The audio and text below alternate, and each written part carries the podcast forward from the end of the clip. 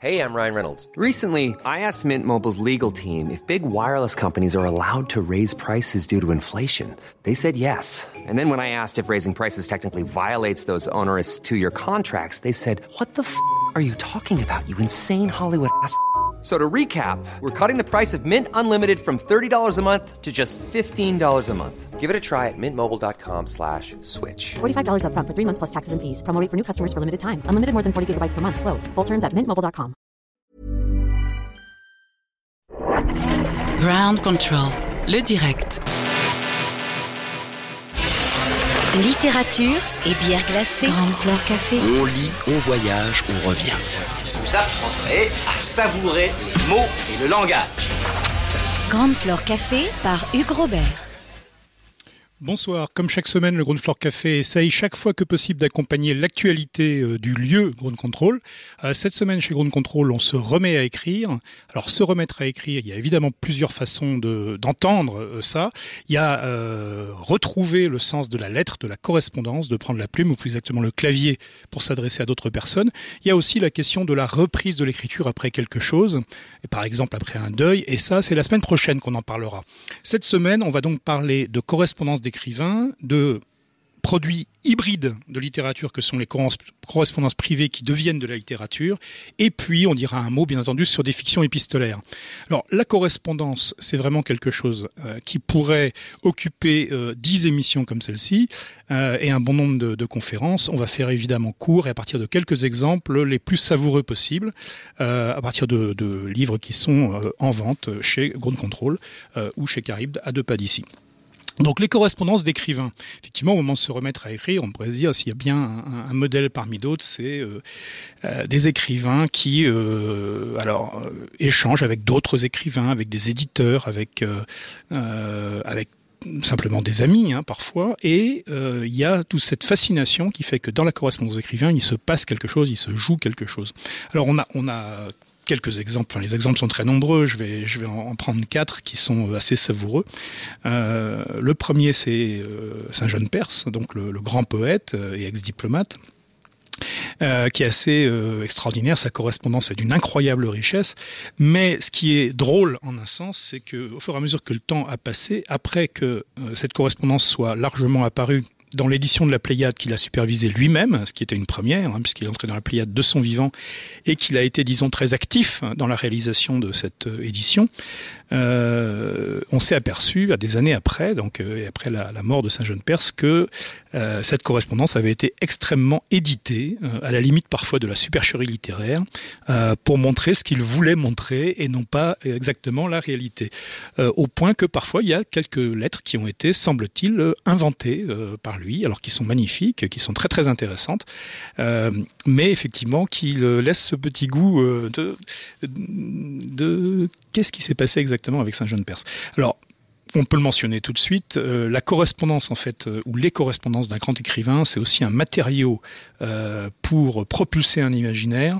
Et de très nombreux auteurs, en fait, euh, s'appuient sur la correspondance d'un autre, d'un auteur plus ancien, en fait, pour en faire quelque chose. Et très récemment, à propos de la correspondance de Saint Jean Perse, vient de sortir euh, l'excellent roman de Jérôme Bacelli, Ici ou là-bas, euh, qui utilise le personnage de Saint John Perse, son, son destin singulier, le fait qu'il qu'il part donc déchu de ses droits par Vichy en 1941 pour rejoindre les États-Unis, et qu'il ne rentrera en France que très tard, à la fin de sa vie, qui sera exilé volontaire bien après la fin de la Deuxième Guerre mondiale. Et donc il y a Jérôme Bacelli qui nous brosse une enquête policière assez étonnante euh, dans lequel se mêle un Saint Jean Perse donc des années 1940-1960 et puis une réalité tout à fait contemporaine euh, où il est peut-être question d'espionnage économique, où il est peut-être question d'expatriation et de mondialisation, enfin quelque chose de- d'extrêmement savoureux. Alors une deuxième correspondance totalement différente, c'est celle qui est, qui est, dont on a beaucoup parlé ces dernières années entre Albert Camus et René Char. Euh, on parle de 200 lettres hein, qui donnent à voir et, à penser une amitié, euh, bien sûr, mais aussi une connivence profonde entre deux, écrivains qui pourtant n'ont absolument pas produit des choses semblables, hein, René Char dans la poésie, Albert Camus dans l'essai et dans le roman métaphysique ou à résonance métaphysique. Et pourtant, euh, dans les échanges entre eux, tout au long de, ces, années, euh, on s'aperçoit qu'il y a vraiment une connivence intellectuelle, une connivence émotionnelle, euh, qui euh, tient de l'amitié, bien entendu, mais qui tient aussi de, bien autre chose, et vraiment euh, d'un aspect intellectuel indéniable. Et cette correspondance a aussi donné lieu à des euh, textes littéraires qui s'appuient sur elle.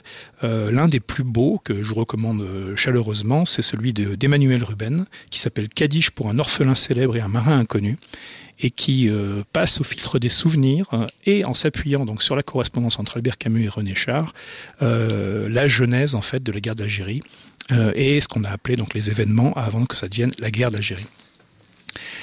Une euh, troisième euh, correspondance là, qui vient tout juste d'être publiée euh, chez Verdier il y a quelques semaines, c'est celle de Varlam Chalamov avec Alexandre Solzhenitsyn d'une part et avec Nadiejda Mandelstam d'autre part. C'est une correspondance qui est fascinante parce que Varlam Chalamov, quand il commence donc à, écrire à Solzhenitsyn et à euh, Mandelstam, donc la, veuve d'Ossip Mandelstam, il vient de passer en, en, fait très peu de temps en liberté entre 1929 et 1953. Il a été quasiment toujours soit en prison, soit au goulag, euh, d'où il a tiré lui ses récits de la Colima, euh, une œuvre extraordinaire, bien entendu, qu'il qu faut absolument lire si vous ne l'avez pas lu. Euh, mais quand il sort, donc en 1953, euh, il y a pour lui à la fois un enjeu de reprendre goût au monde, de retrouver en fait la vie littéraire qu'il connaissait avant 1929, euh, alors que bah, plus de 20 ans ont passé, bien entendu, et puis de euh, euh, de saisir en se confrontant à d'autres, et en particulier à Solzhenitsyn, qui fait autorité dans le domaine d'ores et déjà, euh, et Chalamov euh, ne tarit pas d'éloge sur une journée d'Ivan Denisovitch, hein, la, la, première œuvre publiée de Solzhenitsyn, euh, pour euh, tenter de définir, en fait, en, raisonnant avec d'autres, un, art poétique euh, de la littérature des camps. Donc une, tâche ambitieuse, dont Chalamov, on le sait, se tire à la perfection avec sans doute beaucoup plus de rigueur que, que beaucoup d'autres intervenants dans ce domaine. La quatrième correspondance d'écrivain en fait que je voudrais signaler, là il faudra prendre son élan hein, si vous voulez euh, vous y plonger parce que c'est la correspondance de Samuel Beckett. Euh, donc on en est au quatrième tome hein, qui vient d'être publié, c'est des tomes assez massifs puisque l'ensemble du corpus de la correspondance de Beckett, c'est 15 000 lettres hein, entre 1929 et 1989. Euh, c'est intéressant parce que Beckett en fait était contre de, de, son vivant contre la publication de ces euh, de, cette correspondance qui considérait effectivement lui comme privé. On est dans la, zone grise où ça n'a pas vocation pour lui à faire partie de son œuvre littéraire. Et puis à la fois avec l'insistance de son éditeur donc euh, Jérôme Lindon et puis euh, euh, l'âge venant se disant après tout peut-être pourquoi pas si quelqu'un y trouve un intérêt il a dit oui d'accord je veux bien que ça soit publié après ma mort et uniquement les correspondances qui auront un intérêt littéraire mais c'est pas lui qui a défini euh, si ça avait un intérêt littéraire ou pas et euh, donc les éditeurs euh, posthumes s'en sont un peu donné à cœur joie il faut bien l'avouer. Donc c'est un ensemble de correspondances qui est absolument passionnant. On y trouve de tout, euh, euh, toutes sortes de choses qui, euh, qui permettent évidemment une compréhension de la mécanique complexe et mobile d'une œuvre particulièrement, singulière. On trouve des choses magnifiques sur son amitié littéraire avec son premier mentor, hein, qui était James Joyce. Mais on trouve aussi des trucs assez, assez drôles dans la façon dont ça a été édité, puisque d'une d'une remarque d'une ligne en fait dans une lettre de Samuel Beckett qui dit qu'il s'est ennuyé comme euh, c'est pas permis à un concert euh, en 1931. Euh, les éditeurs, euh, donc à partir de cette ligne, euh, consacrent 30 lignes à expliquer de quel concert il s'agissait, qui jouait, qui euh, dirigeait. Euh, donc il y a un petit aspect de, de surédition qui est assez euh, fascinant en lui-même. Donc c'est la correspondance Samuel Beckett, c'est un monument euh, et dans lequel il faut, il faut évidemment se plonger si on apprécie, euh, entre autres évidemment, l'œuvre de, de Beckett sous ses euh, formes les plus variées. Donc euh, avant de passer aux choses un peu plus hybrides, c'est-à-dire des correspondances qui ne sont pas au départ des correspondances euh, littéraires ou qui ne parlent pas de littérature, euh, on va faire une brève pause musicale avec Love Letter.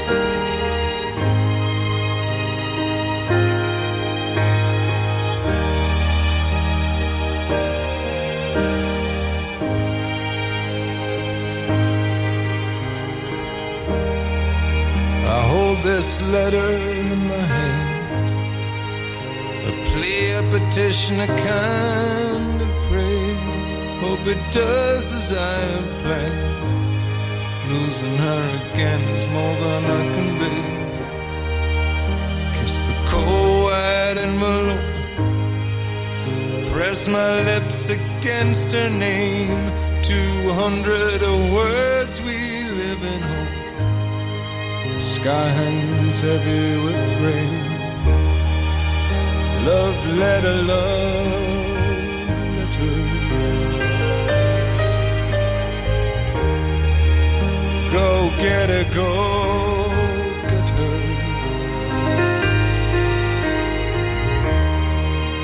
Love letter, love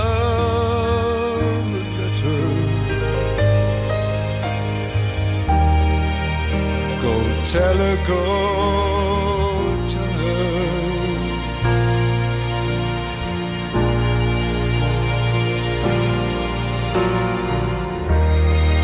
A wicked wind whips up the hill. Handful of hopeful words. I love her and I always will. Sky is ready to burst. Said something I did not mean to say. Said something I did not mean to say. Said something I did not mean to say. It all came out the wrong way. Love letter, love letter. Go get a go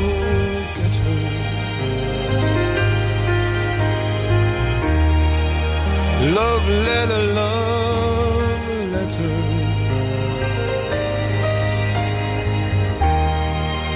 Go tell her, go tell her.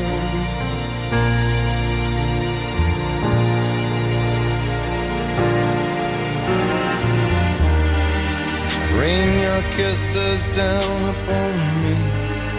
Rain your kisses down in storms. And will come before me in your slowly fading forms going out of my mind will leave me standing in the rain with a letter and a prayer whispered on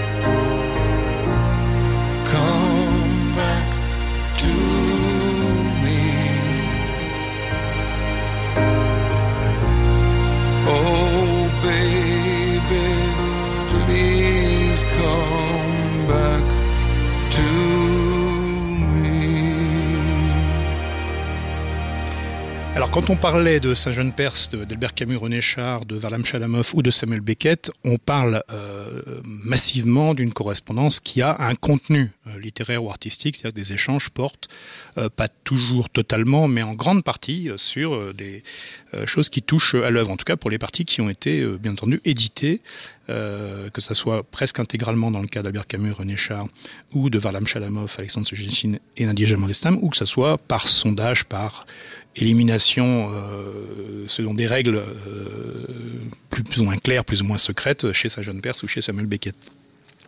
Il y a une autre forme de correspondance qui ont été publiées, qui sont disponibles, que l'on peut lire, qui sont des correspondances euh, non seulement privées, mais intimes, euh, et notamment tout ce qui est autour des lettres d'amour, euh, et qui deviennent pourtant, euh, après euh, le décès de leur euh, instigateur, qui deviennent littérature.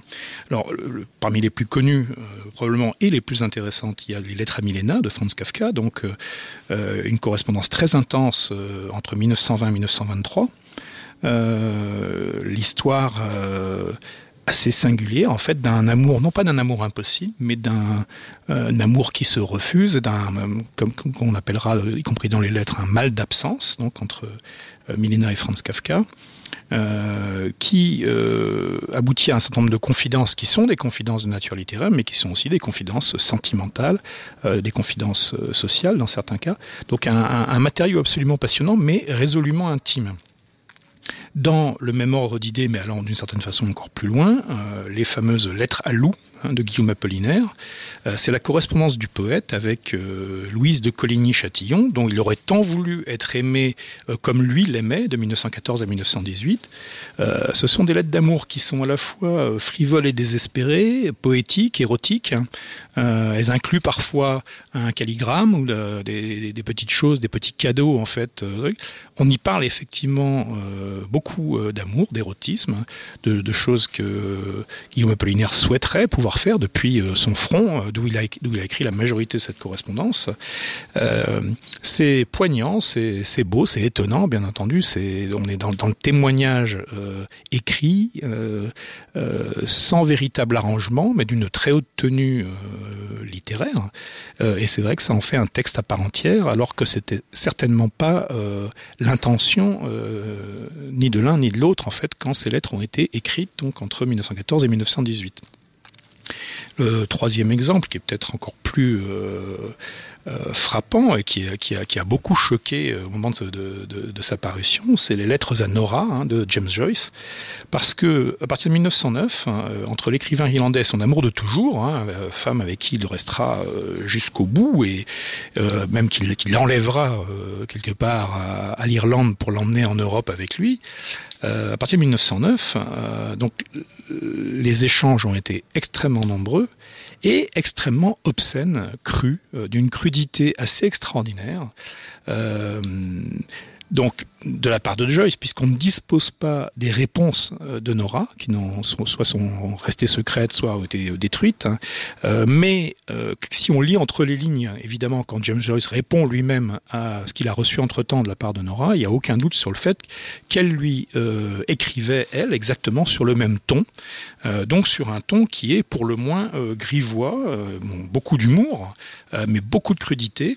Là, on parle vraiment d'un jardin secret qui, a priori, autant qu'on le sache, n'avait aucune vocation à être partagé avec qui que ce soit, et qui pourtant l'a été, mais évidemment seulement à partir de 1975, donc bien longtemps euh, après le, euh, le décès de l'auteur et de l'autrice de, ces lettres.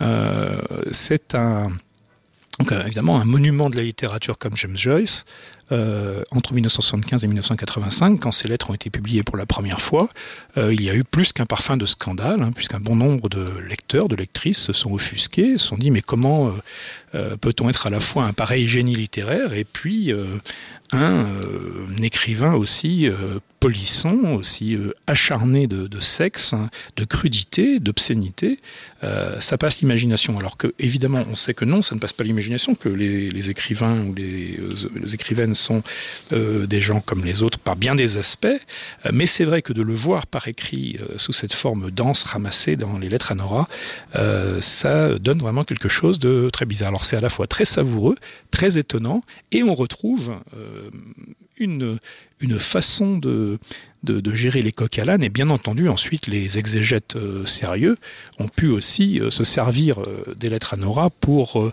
y trouver dans la relation entre Nora et James Joyce euh, tout un tas d'éléments en fait qui expliquent la genèse, la constitution et la forme que prend le personnage de Molly Bloom euh, dans le Ulysse de James Joyce, bien entendu.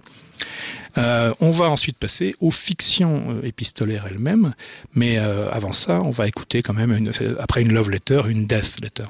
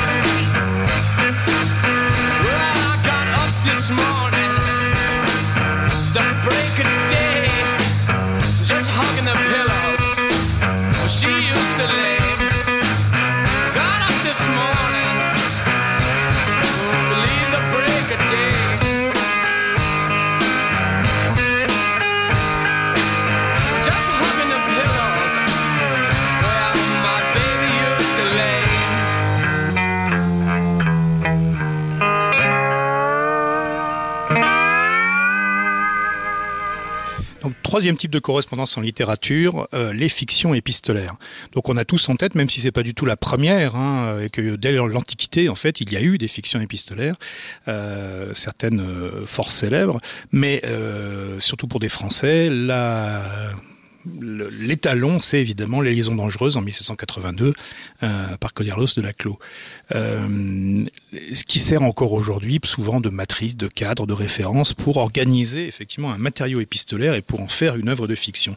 Et en fait, dans ce domaine-là, je voudrais vous parler en fait de trois textes que, que, j'aime beaucoup, euh, qui sont tous les trois très différents les uns des autres, mais qui nous montrent bien à quel point la fiction épistolaire est quelque chose de vivant, d'actuel, de- d'extrêmement contemporain et qui permet, c'est une de ses grandes forces, hein, bien entendu, un jeu euh, subtil euh, qui n'a pas besoin de convoquer la farce en fait, mais qui permet de faire télescoper des éléments qui sinon resteraient euh, disjoints grâce aux différents fils des correspondances. Donc le premier, c'est un roman qui est paru en 2015 aux éditions du Sonneur, qui est la collaboration entre Éric Bonargent et Gilles Marchand, qui s'appelle Le roman de Bolagno.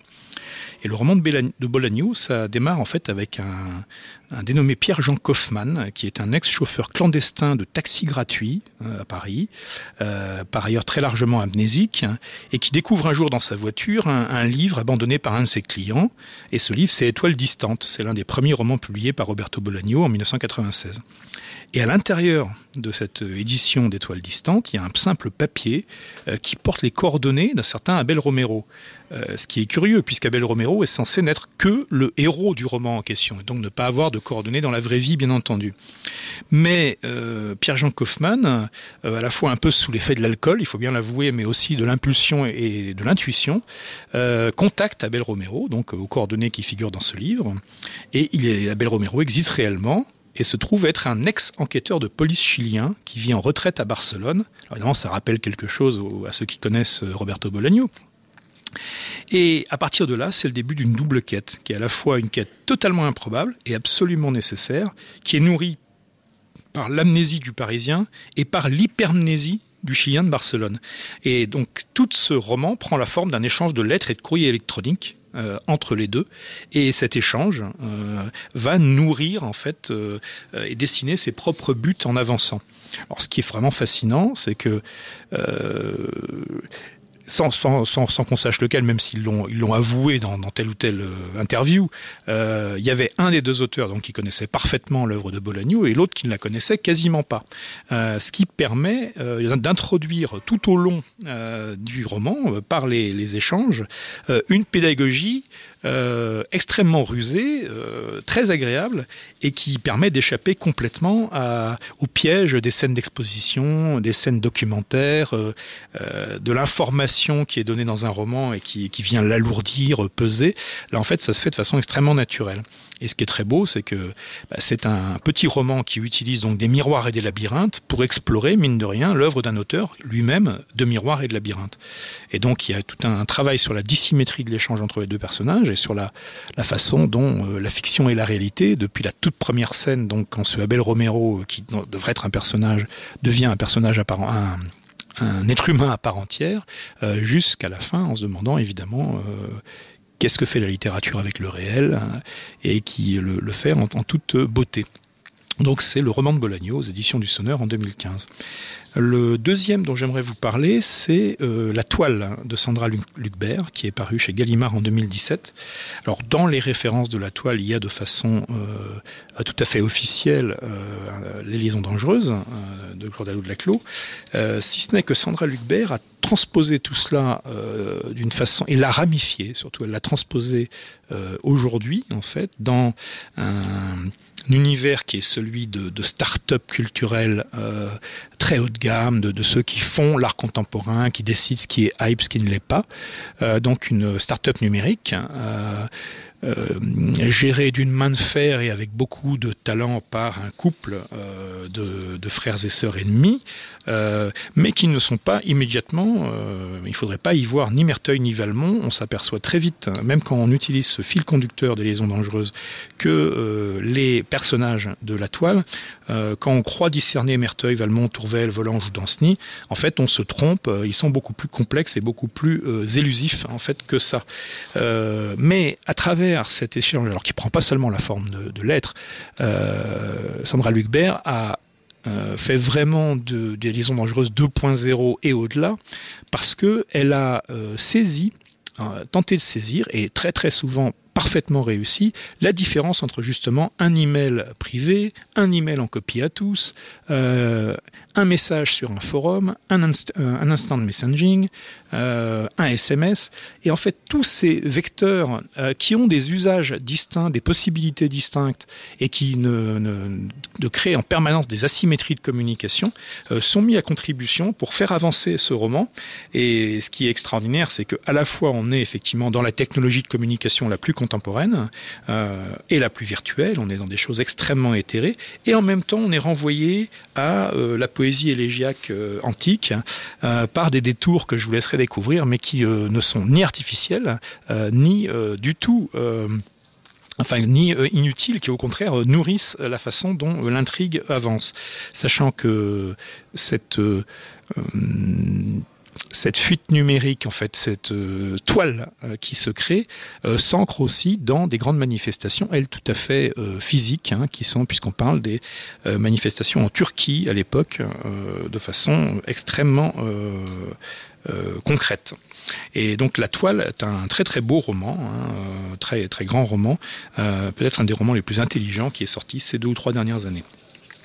Et pour terminer, j'en prendrai un complètement différent euh, à propos d'auteurs dont on a déjà parlé en fait sur cette antenne. Donc c'est le Meurtre au poisson rouge de Andrea Camilleri et Carlo Lucarelli. Alors vous vous souvenez bien sûr Andrea Camilleri, on en a parlé euh, avec Serge Cadrupani notamment ici. C'est entre autres parce que c'est pas du tout seulement ça, mais c'est le créateur donc du personnage de Salvo Montalbano, ce commissaire de police sicilien, amateur de bonne chair, amateur de femmes aussi, euh, qui en fait au fil des enquêtes gère euh, les enquêtes, la situation politique, économique et sociale de l'Italie en général et de la Sicile en particulier, mais gère aussi euh, en fait sa propre, euh, son propre regard face à la vieillesse qu'il sent venir peu à peu, enfin, en fait depuis ses 30 ans il la sent venir, mais qu'il préoccupe au fil des, romans. Et donc ce personnage de Salvo Montalbano, donc qui est, une, enfin qui est un, un, un, géant de la littérature policière et même de la littérature au sens large euh, italienne. Et d'un autre côté, donc Carlo Lucarelli, lui on en avait parlé également, qui a créé différents types de personnages, mais notamment donc une enquêtrice euh, qui s'appelle Grazia Negro, qui est une inspectrice de police de Bologne dans euh, l'œuvre de Lucarelli, un personnage superbe. Et André Camilleri et Carlo Lucarelli, donc en, en 2010, quand ils ont fait Meurtre poisson rouge, euh, ils se sont intensément amusés puisque ils avaient cette envie d'écrire ensemble un roman, mais leurs emplois du temps étaient euh, rigoureusement incompatibles, complètement surchargés entre toutes leurs activités. Alors chez Camilleri notamment en termes de production télévisée, d'animation d'émissions, euh, chez Lucarelli un un gros travail également du côté des adaptations, de feuilletons. Donc impossible de se mettre, euh, même de, de prévoir des rendez-vous pour travailler ensemble. Donc ils se sont dit, on va le faire par correspondance, euh, donc ce, ce roman. Et bien entendu, euh, l'idée à charmer, c'est de euh, faire faire l'enquête par Montalbano depuis la Sicile et par euh, et par Grazia Negro pardon depuis Bologne euh, par correspondance également et donc au bout d'un moment entre les, euh, blagues euh, tirées du réel que se font Camilleri et Lucarelli et celles que se font les deux personnages on, y perd la tête on s'amuse énormément je crois que c'est un, des cas où deux auteurs euh, sont morts de rire tout le long et nous le font partager, y compris d'une façon très sérieuse. Alors c'est aussi un, roman qui est très court, mais qui demande quand même une certaine attention.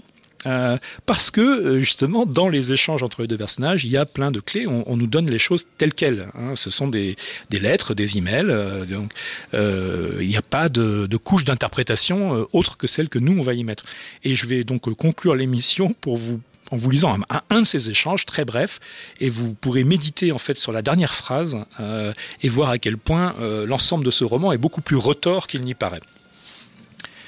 À l'inspecteur-chef Grazia Negro, brigade criminelle, question de Bologne. Cher Grazia Negro, j'ai bien reçu ta lettre et les pièces jointes. J'hésite beaucoup à te donner un coup de main car tu me parais du genre à chercher des ennuis. Et les ennuis, c'est contagieux. Je ne parle pas du fait que tu veuilles mener une enquête qui t'a été expressément inter- interdite par tes supérieurs. Cela éventuellement te rendrait sympathique à mes yeux. Non, je veux parler du fait que tu veuilles m'entraîner dans une espèce d'enquête privée et non autorisée en me le demandant sur une feuille à en-tête de la question de Bologne et surtout en adressant la lettre au commissariat de Vigata. Et de fait, la lettre a été ouverte par Catarella, qui m'a téléphoné à Marinella pour me dire qu'il y avait un nègre qui avait tué un certain Rossi, dit Poisson Rouge. Et tu voudrais garder l'affaire sous le boisseau? Mais qu'est-ce que tu crois?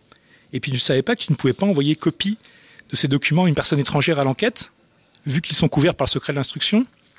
Tu as perdu la tête, jeune fille. La seule chose qui tient en partie dans ce que tu m'as envoyé est la dernière page, parce que écrite sur du papier sans en-tête et signée de la seule initiale de ton prénom. En partie seulement, parce que tu as mal fait de l'écrire de ta main. Il aurait mieux valu que tu la tapes à l'ordinateur.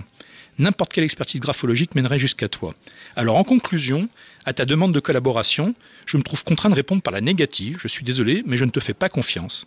Je t'avertis que j'ai brûlé les documents joints dans la crainte que Catarella les renvoie à la question de Bologne. Je sais que je, que je t'ai déçu, mais je n'y peux rien. S. M. Pourrais-je avoir ton adresse personnelle? Tu peux m'écrire à SM Marinella Vigata.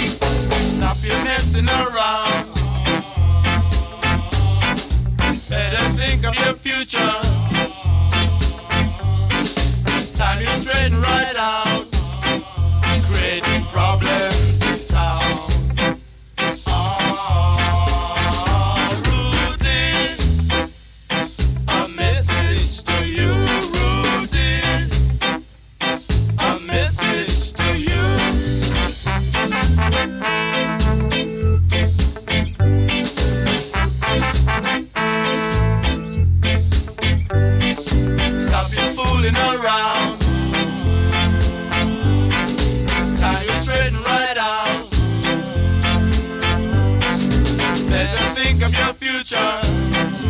And why not?